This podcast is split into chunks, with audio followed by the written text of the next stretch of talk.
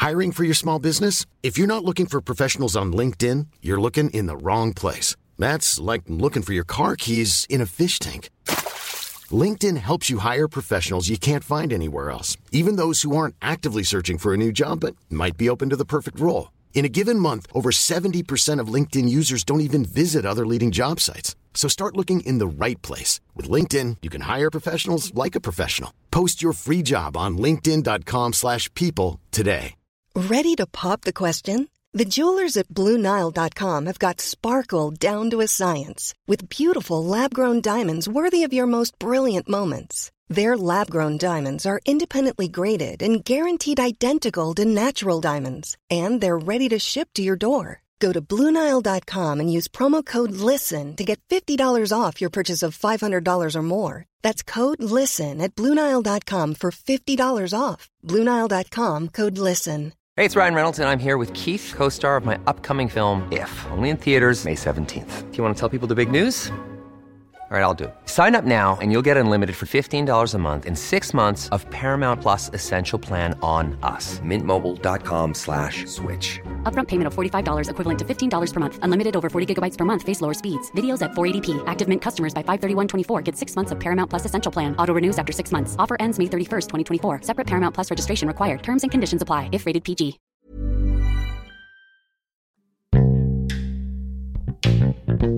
Antes de empezar, quisiera invitarlas e invitarlos a escuchar dos podcasts.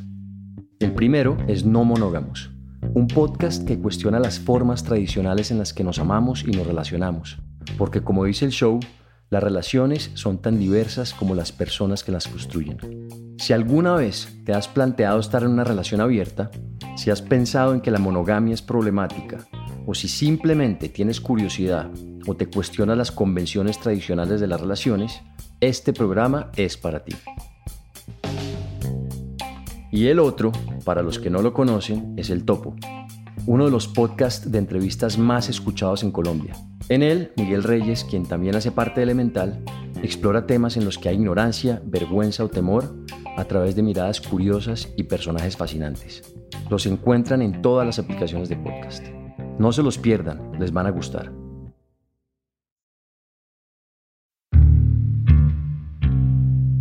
Los humanos tenemos la capacidad de relacionarnos de manera cuidadosa y recíproca con el resto del mundo viviente. Hay humanos que lo hacen. ¿Cómo hacemos para aprender de ellos? ¿Y cómo hacemos para traer esa historia y volverla parte de, nuestra experiencia?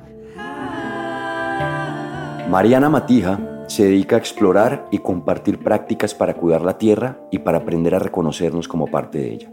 A través de su trabajo, crea espacios de reflexión para comprender mejor los orígenes de la crisis del planeta, pero también para explorar nuevas formas de vivir este momento de transición sin caer en la desesperación. En este episodio, que tiene un formato más conversacional que narrativo, hablé con Mariana sobre resiliencia colectiva, nuestro papel como especie y las manifestaciones de la naturaleza. Mi nombre es Nicolás Ibargüen, soy periodista, ambientalista y amante de la naturaleza, pero sobre todo soy alguien que está convencido de que debemos cambiar la relación que tenemos con la Tierra, Bienvenidos a Elemental, un podcast sobre el único planeta con vida del que tenemos noticia, nuestra relación con él y sus demás especies.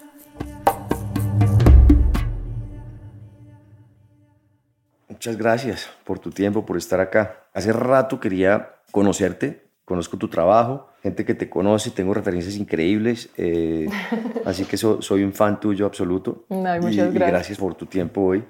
Estuve hace poquito en una, en una charla que me invitaron a dar y puse un quote tuyo.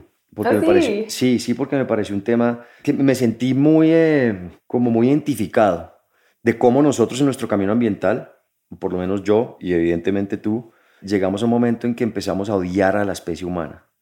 Empezamos a odiarnos, a odiar a la raza humana y a odiar todo lo que somos y vemos como la única solución que nos desaparezcamos de este planeta y que es la única forma que tiene chance el resto de especies y el planeta como tal pero sí de cierta forma pienso que depende en el nivel en que estemos de nuestro potencial humano, si estamos más abajo o más arriba, podemos actuar o como un virus, que es lo que yo creo que estamos haciendo ahorita en nuestra mayoría, o podemos elevarnos y reconectarnos con la naturaleza y entender que estamos todos interconectados y que somos interdependientes.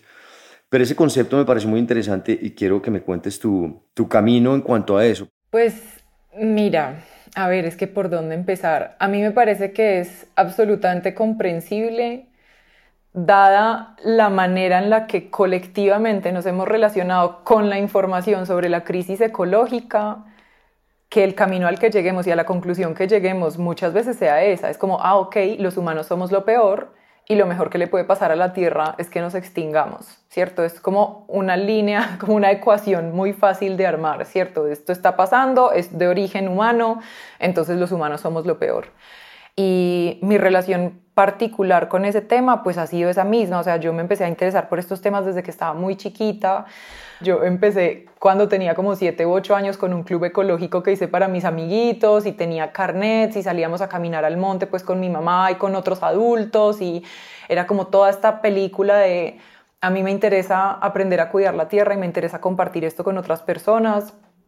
Y claro, desde muy chiquita, pues me empecé a enterar de cosas relacionadas con la extinción de especies, con el en ese entonces denominado efecto invernadero, con la lluvia ácida, la contaminación, no sé qué, no sé qué. Y pues tal vez en ese momento no se instaló explícitamente la idea de los humanos somos lo peor, pero sí se plantó, digamos, esa, como la, la semilla de esa idea. Es como, ah, ok, nosotros como existencia en general somos problemáticos. Y con el paso del tiempo y de seguirme acercando a estos temas, pues claro, más información sobre la crisis, más información sobre las maneras en las que como humanos tenemos este impacto, digamos que ese como humanos le voy a poner una nota al pie que ya voy a abrir ahorita, y, y toda esta frustración y este dolor alrededor de, de saberme parte de algo que está causando tanto daño a algo que amo tanto.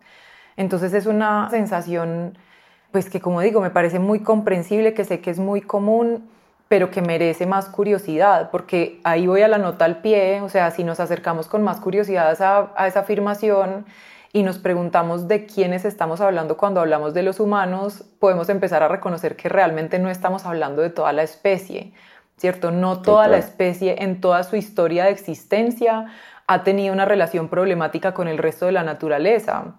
Esto ha sido una cosa muy reciente, o sea, los humanos como especie tenemos una historia larguísima, larguísima, o sea, digamos que además esto como especie es como, ¿quién dice cuándo empezó oficialmente la humanidad como especie? O sea, eso digamos que esa es otra pregunta, pero pensamos en 315 mil años versus, no sé, los últimos 600 años que viene pues como, no sé, como con el desarrollo de la como de la mentalidad industrial, de toda la cosa colonial y de todo lo que esto ha traído pues en términos de invasión de territorios y de imposición de unas ciertas narrativas sobre nuestra relación con el resto de la naturaleza, esto es un parpadeo. En la historia de la humanidad esto es muy nuevo. Yo sí creo que, digamos que para mí, en lo que he leído y entiendo sobre el tema, sí creo que hubo un cambio importante en nuestra relación con la tierra y en la relación con nosotros mismos desde la revolución eh, agraria, o sea, hace más o menos como 10.000 años, como que ahí empezó todo el tema del concepto de la propiedad privada que cambió tanto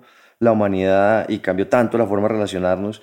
Pero tiene razón, eso tomó muchísimo tiempo, 10.000 años después, mientras que eso se iba desarrollando y hasta hace como 300 nomás que empezó esta revolución industrial que ya puso esto en esteroides y empezó esta devastación, pero sí, de acuerdo.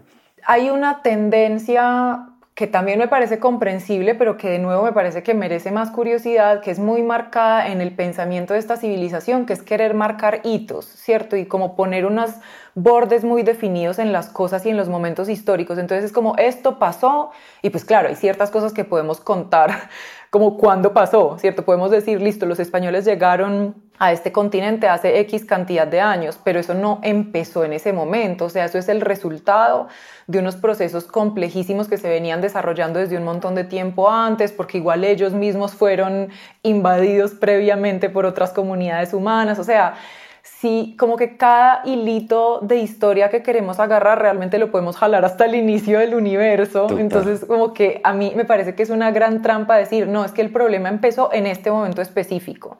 Nosotros tenemos una historia evolutiva que de ahí para atrás tiene otros miles o millones de años.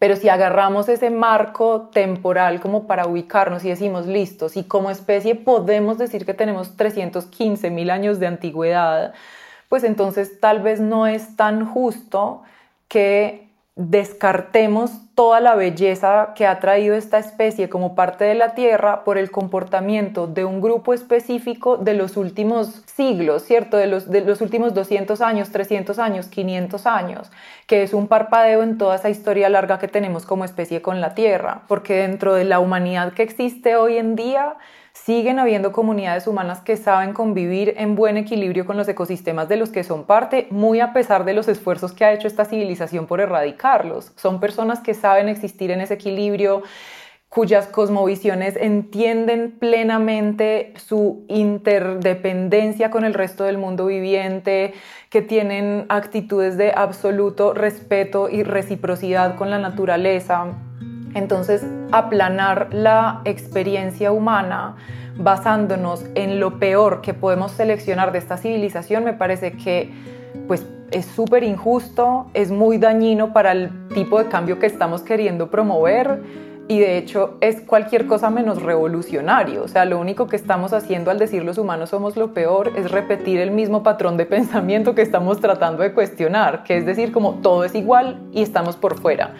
Con eso estamos repitiendo lo mismo, solo que digamos desde la otra cara de la moneda. Esa visión me, encantó porque, porque tienes toda la razón, uno por algo, no sé, es como un automático que tenemos nosotros humanos, además me imagino que para facilitar procesos mentales, de coger y poner todo en un costal y aplanar todo y así se solucionan las cosas. Y definitivamente con la humanidad no es así. Y como tú lo dices, hoy en día en la Tierra, en este tiempo en el que estamos viendo la crisis que estamos viviendo, hay comunidades todavía, a pesar de, como tú dijiste, del esfuerzo que hemos hecho para erradicarlas, están y están teniendo procesos que tienen claro cómo convivir con el resto de la vida. Sí, no, y no solo eso, sino que incluso dentro de las poblaciones que podríamos considerar más problemáticas, no sé, en las ciudades, en las ciudades más densamente pobladas, en las que más se genera basura, contaminación, etcétera, etcétera, también hay grupos humanos haciendo esfuerzos, o sea, que están real y literalmente poniendo sus vidas para transformar esa historia que colectivamente nos estamos contando. Entonces, ¿cómo vamos a aplanar eso diciendo todos somos lo peor? Necesitamos y merecemos darle matices. Ahora, si es un hecho que, digamos que como civilización, porque lo que tú dices es verdad, hoy en día hay grupos de personas, es más, de hecho, unas que todavía están, que llevan viviendo así miles de años y que ah, no sé cómo lo han logrado, pero ahí se mantienen, a pesar de nuestro intento por erradicarlas. Pero digamos que como civilización, o sea, digamos que como acciones colectivas, como formas de actuar y políticas colectivas, definitivamente estamos en general en un camino absolutamente destructivo contra la vida. Entonces, yo sé que ahorita mencionabas que es muy difícil darle como una definición precisa de cuándo empezaron las cosas, pero yo sí estoy convencido de que como civilización, digamos que no estamos vibrando en, las, en la energía más alta que podemos vibrar como especie, como seres humanos. ¿Tienes alguna idea de, de cuándo y por qué se perdió ese camino? como civilización, porque lo que tú dices es cierto. Hay personas que no lo han perdido y que todavía lo tienen y que lo han tenido ahí siempre.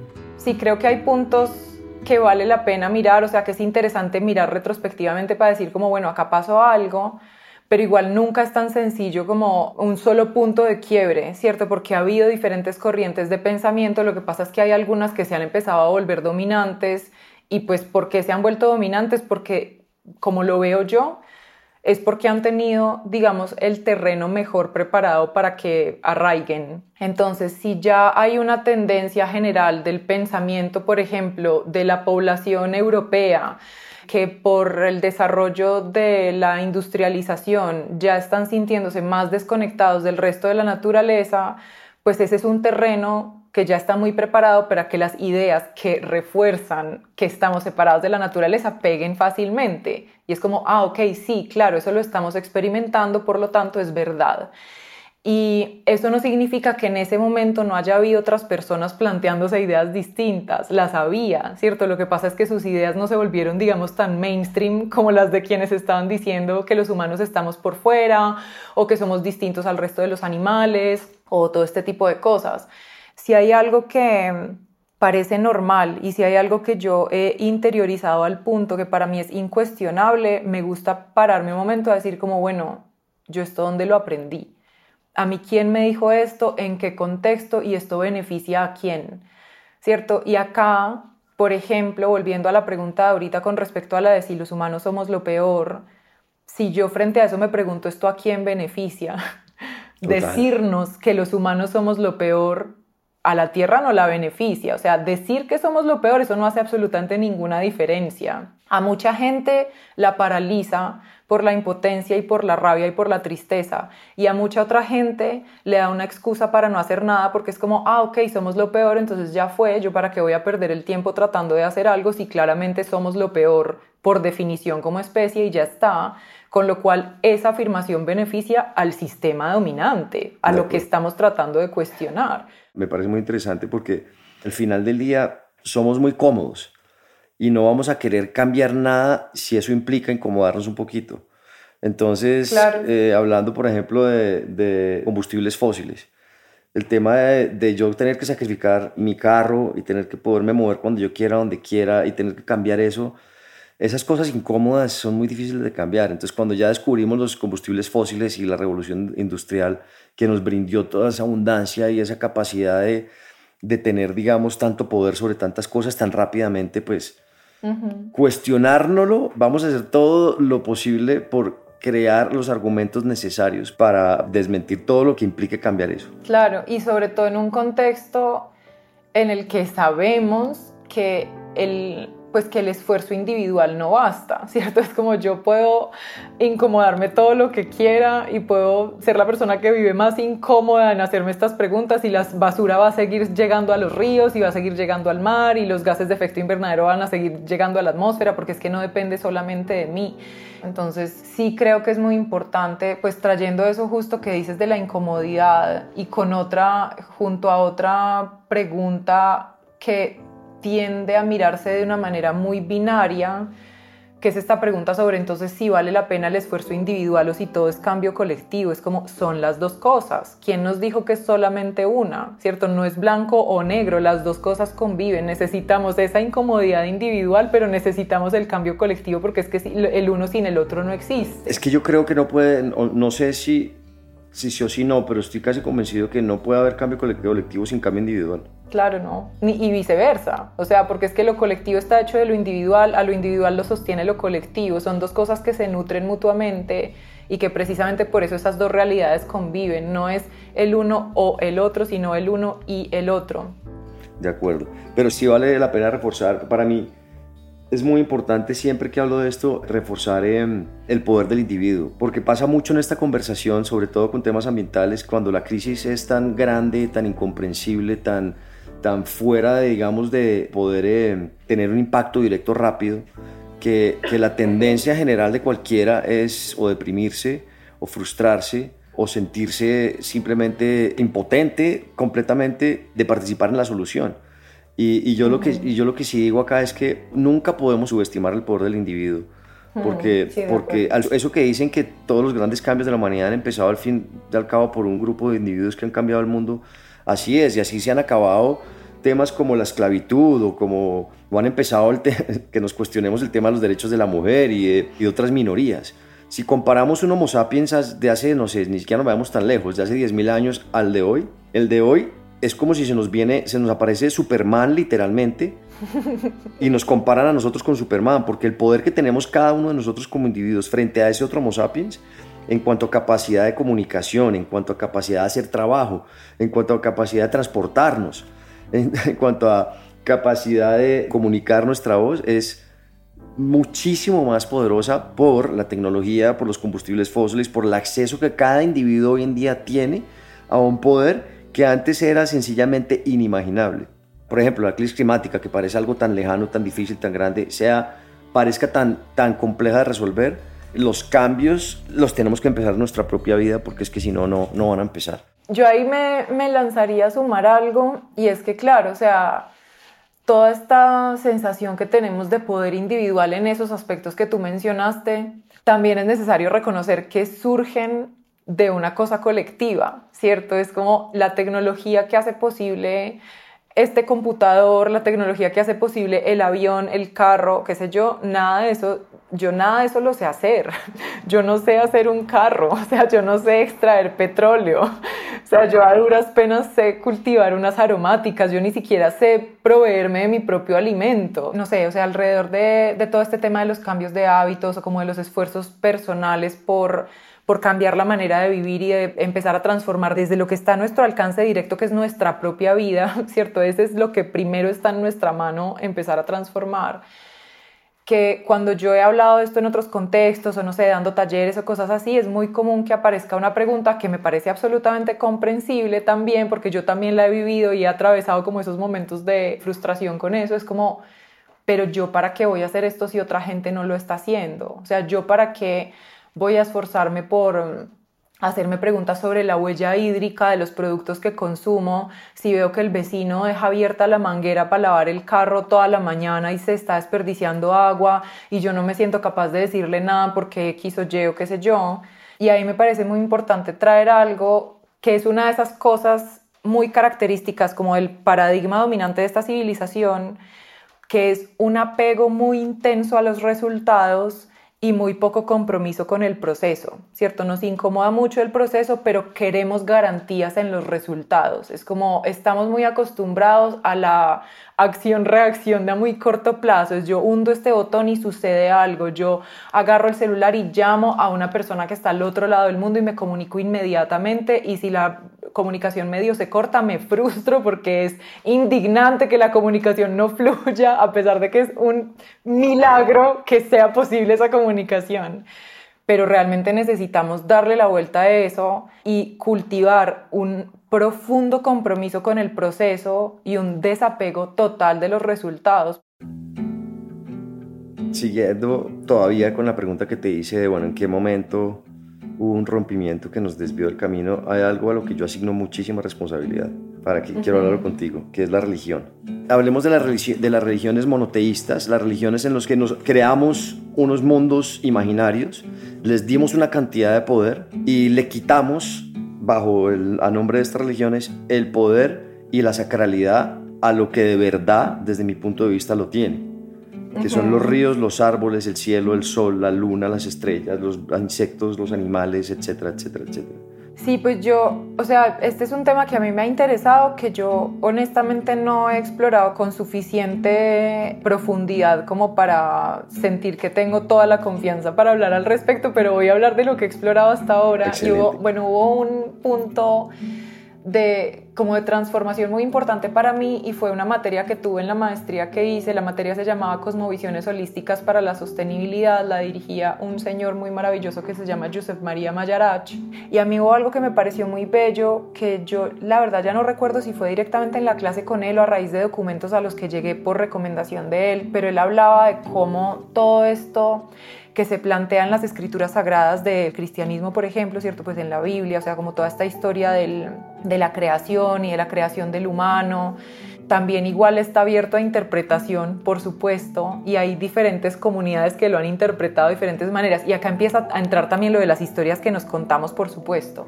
Entonces, por ejemplo, ahí está esta idea de que Dios creó la luz y el agua y las montañas y los bosques y no me acuerdo en qué orden va, pero todos los otros animales y luego creó el hombre para que se hiciera cargo de.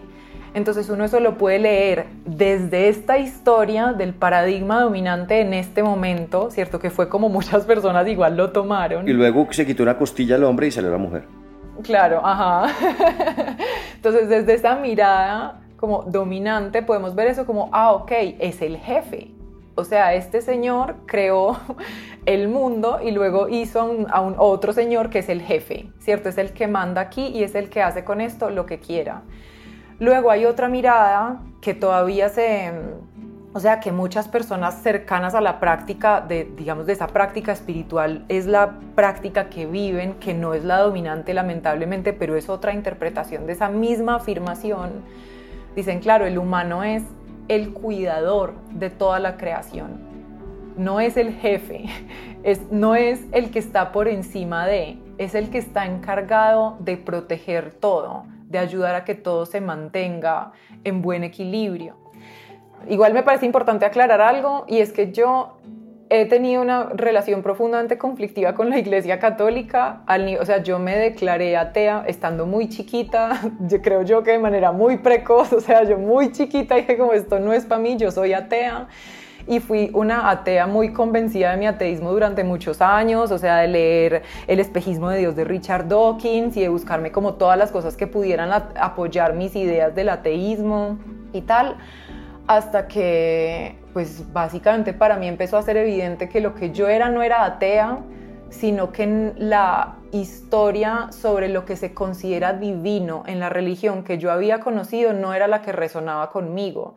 Para mí hay claramente una presencia divina manifestada en la biosfera y manifestada en la vida y manifestada en cada animal que me encuentro y en cada planta que me encuentro y en mi propio cuerpo y en entonces es como, claro, yo no soy atea, yo no tenía palabras para nombrar cuál era mi experiencia de lo divino y mi experiencia de lo sagrado. Esa mirada que tenía pues como tan tajantemente crítica con la religión católica, lo sigue siendo en, frente a la institución que es la iglesia, ¿cierto? Me, me parece que hay cosas absolutamente e innegablemente atroces en las prácticas de esa institución con las que estoy en profundo desacuerdo, que me llevaron en un momento de mi vida a tomar la decisión de hacer apostasía para retirarme oficialmente de la Iglesia Católica.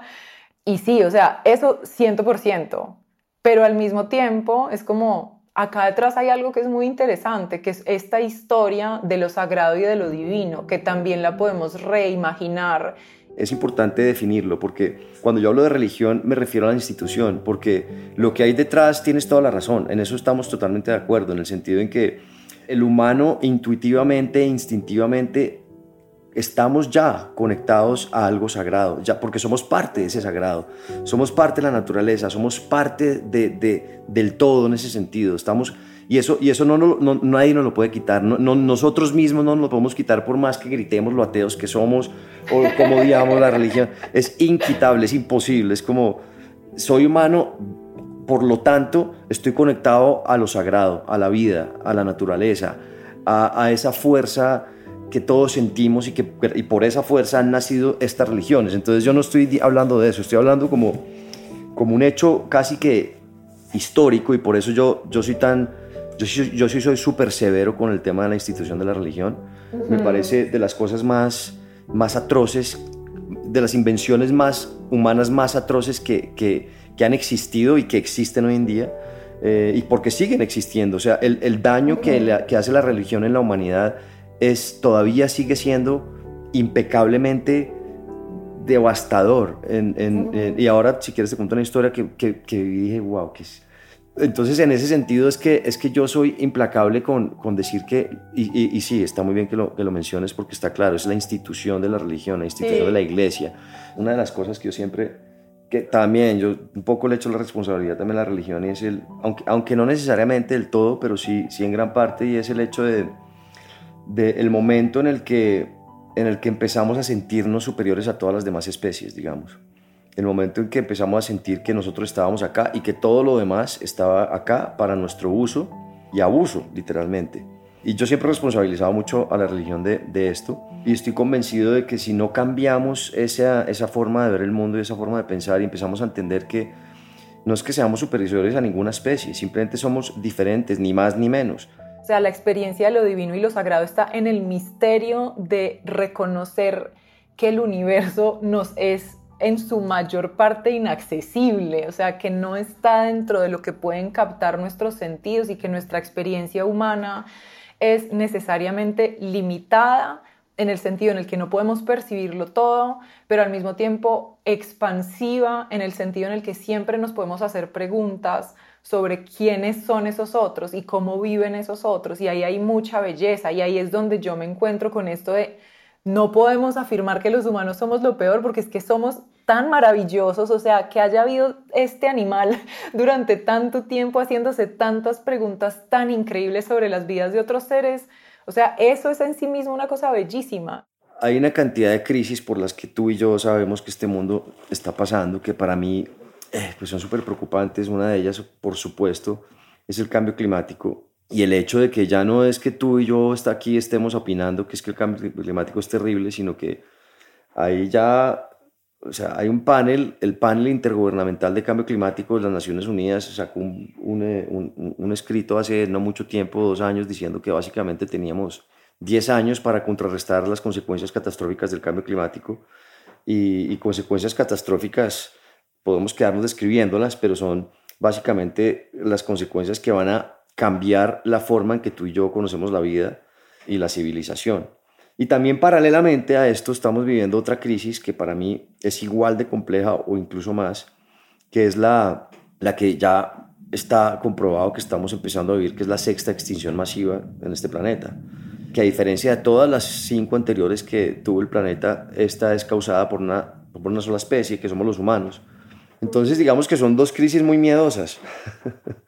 Son dos crisis muy asustadoras. por, decirlo menos. Por decirlo menos.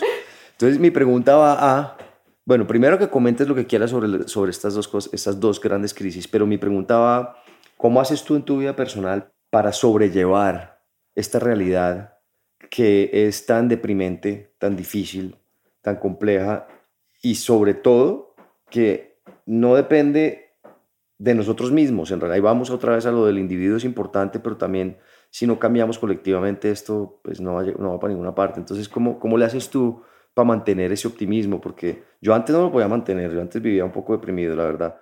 Bueno, a ver, ¿por dónde empiezo? Tantos hilos de dónde agarrar. Hay uno que me parece importante para hacerle justicia a lo que hemos venido conversando antes y es que por supuesto yo sé que el, como que la manera en la que esto se ha expresado convencionalmente ha sido la sexta extinción generada por una sola especie que es la humanidad, pero yo creo que vale la pena volver a la invitación a la precisión con las palabras y es como es una extinción masiva generada por un modelo de pensamiento específico practicado por una parte de la humanidad, ¿cierto? Y en donde hay unos responsables particulares, ¿cierto? En donde hay unas cargas de responsabilidad diferenciada que no está igualmente distribuida en todas las personas que formamos parte de la humanidad en este momento.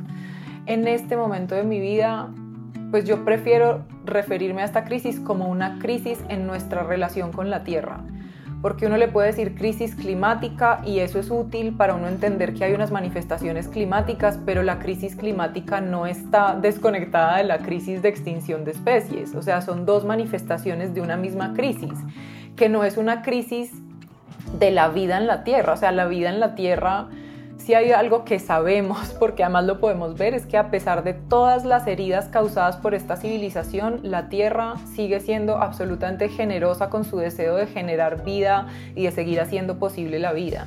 Entonces la crisis es en nuestra relación con la Tierra y está generando unas rupturas en el tejido de la vida que está haciendo que la vida posiblemente sea inviable como la conocemos. Yo he tenido muchos momentos en los que siento que no soy capaz, ¿cierto? Que es como este no, ¿por qué? O sea, básicamente la pregunta para simplificarlo de alguna manera es como, ¿cómo es posible que me haya tocado nacer en este momento? ¿Por qué? ¿Qué dolor, qué tristeza, qué rabia? No puedo. Pero en mis momentos de mayor tranquilidad, que no diría que son momentos de optimismo, ya voy para allá, pero en mis momentos de más tranquilidad, me ha hecho bien verlo como yo tengo una participación que es importante justo en este momento. Que yo exista en este momento es de alguna manera una llamada a mí y a todos los que existimos en este momento a existir con lo que este momento tiene. Y lo que este momento tiene es esa crisis en nuestra relación con la Tierra.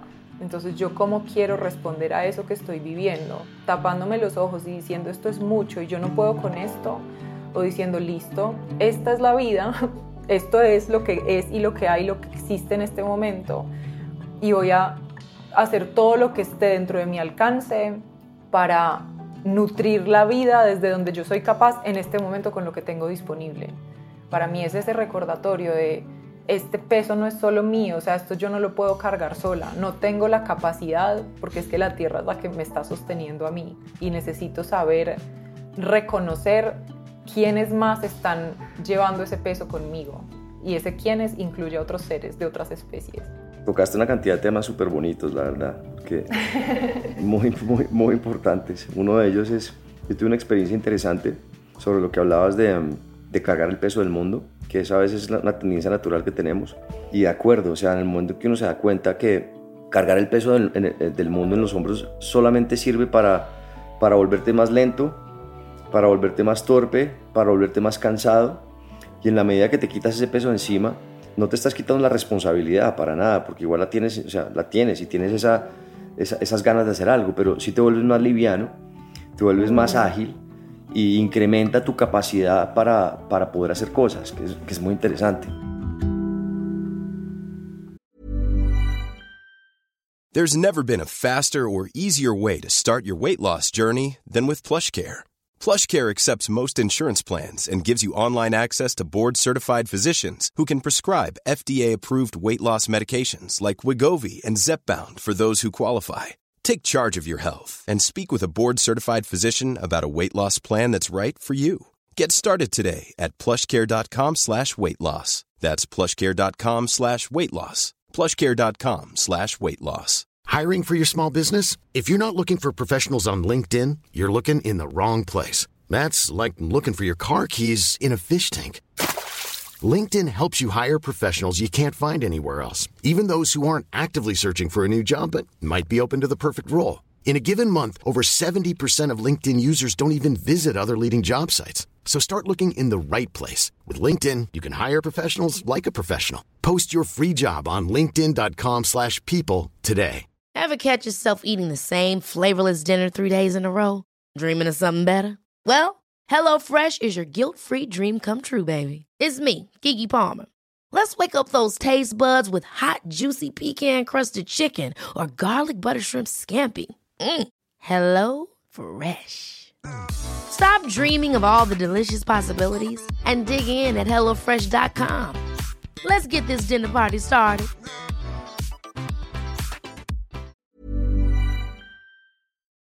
A ver, otro tema que quiero hablar contigo antes de que acabemos es el veganismo. Quiero que me cuentes que, cuál es, cómo lo ves, cuál es tu opinión.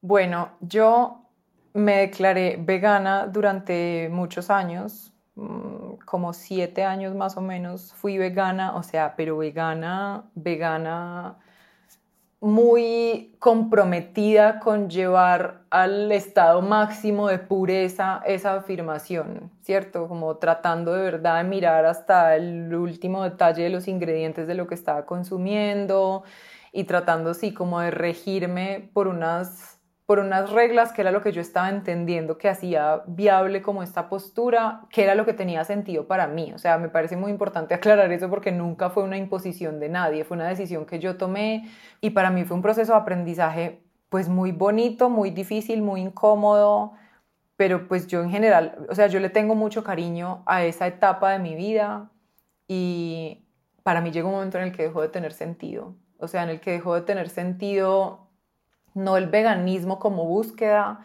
sino mi postura específica frente al veganismo.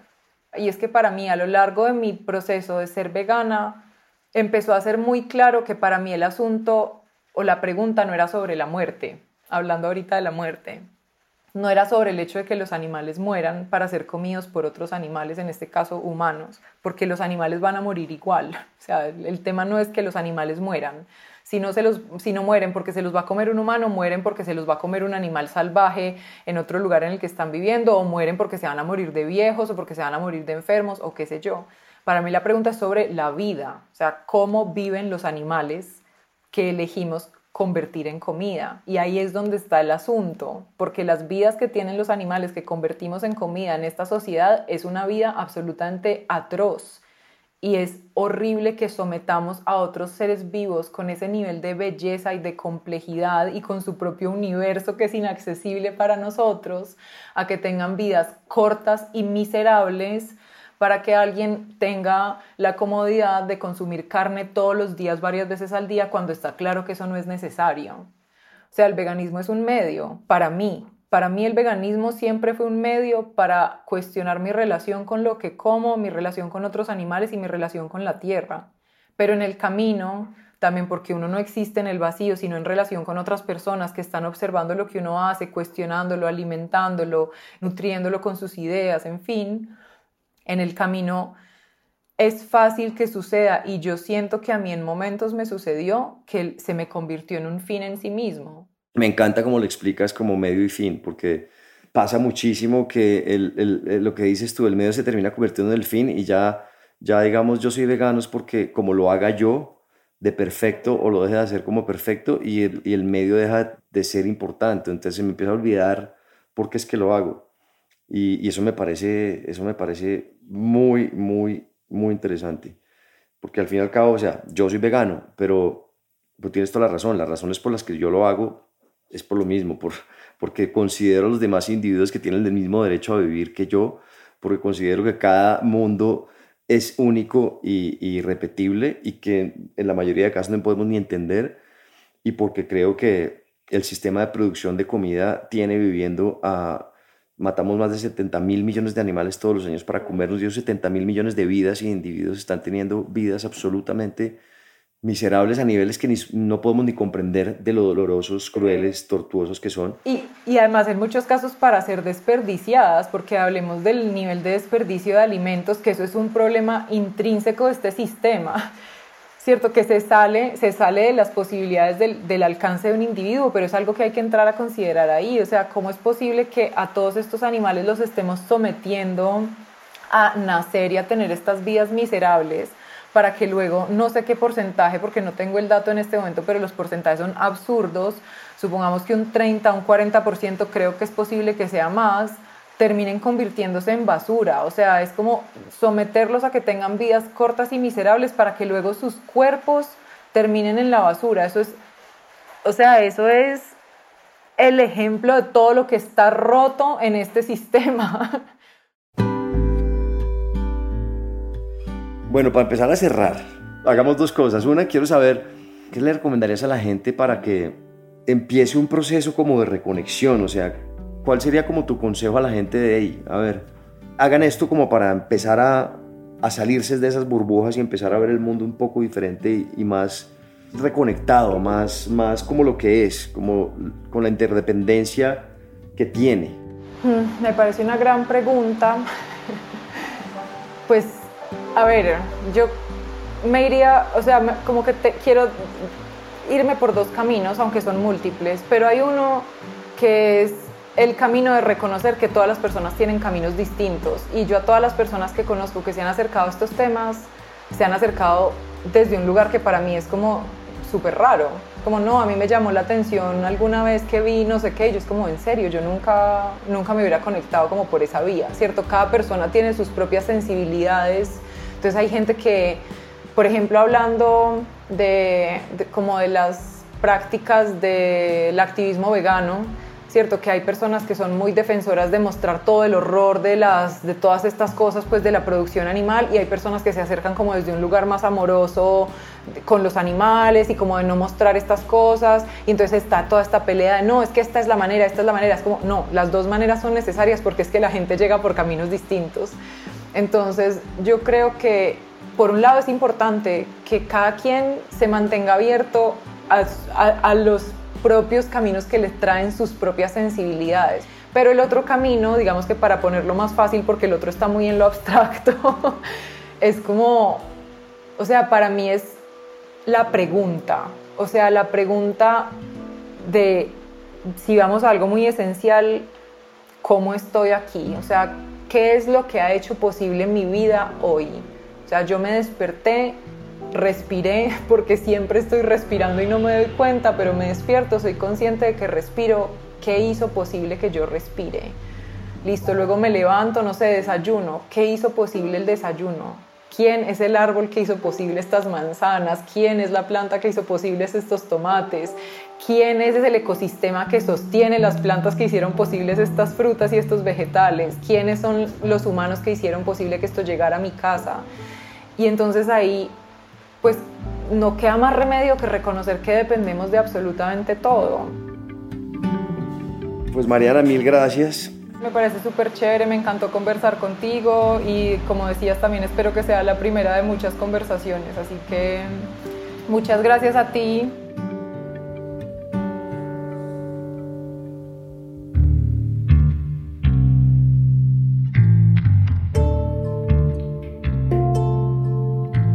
Este episodio es una coproducción del equipo de la no ficción de Excel Content Studios y de Nicolás Ibarwen. El guion fue escrito por Juan Camilo Hernández Meléndez y editado por Miguel Reyes. La mezcla y el diseño de sonido son de Valentina Fonseca y Daniel Díaz. La canción de introducción y cierre es de Manuela Mejía y el handpan es interpretado por Felipe Ibarra. La ilustración de la portada es de Isabela Soto Vallejo. Si tienen comentarios o sugerencias, escríbanos a nuestro Instagram, arroba podcast elemental. Y si les gusta este trabajo, ayúdenos a regar la voz. Recomiéndenlo a amigos o familia a quienes les pueda servir o interesar. También no se olviden de darle clic al botón de seguir o follow y a la campanita dentro del show de Elemental para no perderse ningún capítulo nuevo.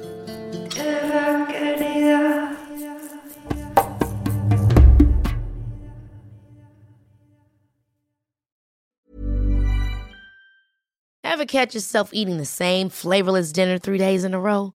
Dreaming of something better? Well, HelloFresh is your guilt-free dream come true, baby. It's me, Kiki Palmer. Let's wake up those taste buds with hot, juicy pecan crusted chicken or garlic butter shrimp scampi. Mm. Hello Fresh. Stop dreaming of all the delicious possibilities and dig in at HelloFresh.com. Let's get this dinner party started.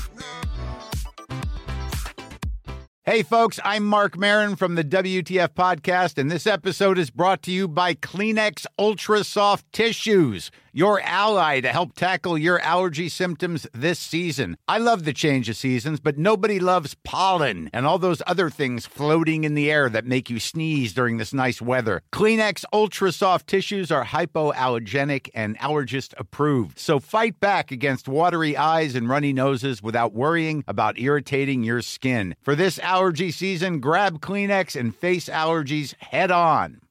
How would you like to look five years younger? In a clinical study, people that had volume added with Juvederm Voluma XC in the cheeks perceived themselves as looking five years younger at six months after treatment. Look younger, feel like you. Add volume for lift and contour in the cheeks with Juvederm Voluma XC. Reverse signs of aging by adding volume to smooth laugh lines with Juvederm Volure XC. For important safety information and to find a licensed specialist, visit juvederm.com. That's J U V E D E R M.com. Not for people with severe allergic reactions, allergies to lidocaine, or the proteins used in Juvederm. Common side effects include injection site redness, swelling, pain, tenderness, firmness, lumps, bumps, bruising, discoloration, or itching. There's a risk of unintentional injection into a blood vessel, which can cause vision abnormalities, blindness, stroke, temporary scabs, or scarring. Talk to a licensed specialist to find out if it's right for you.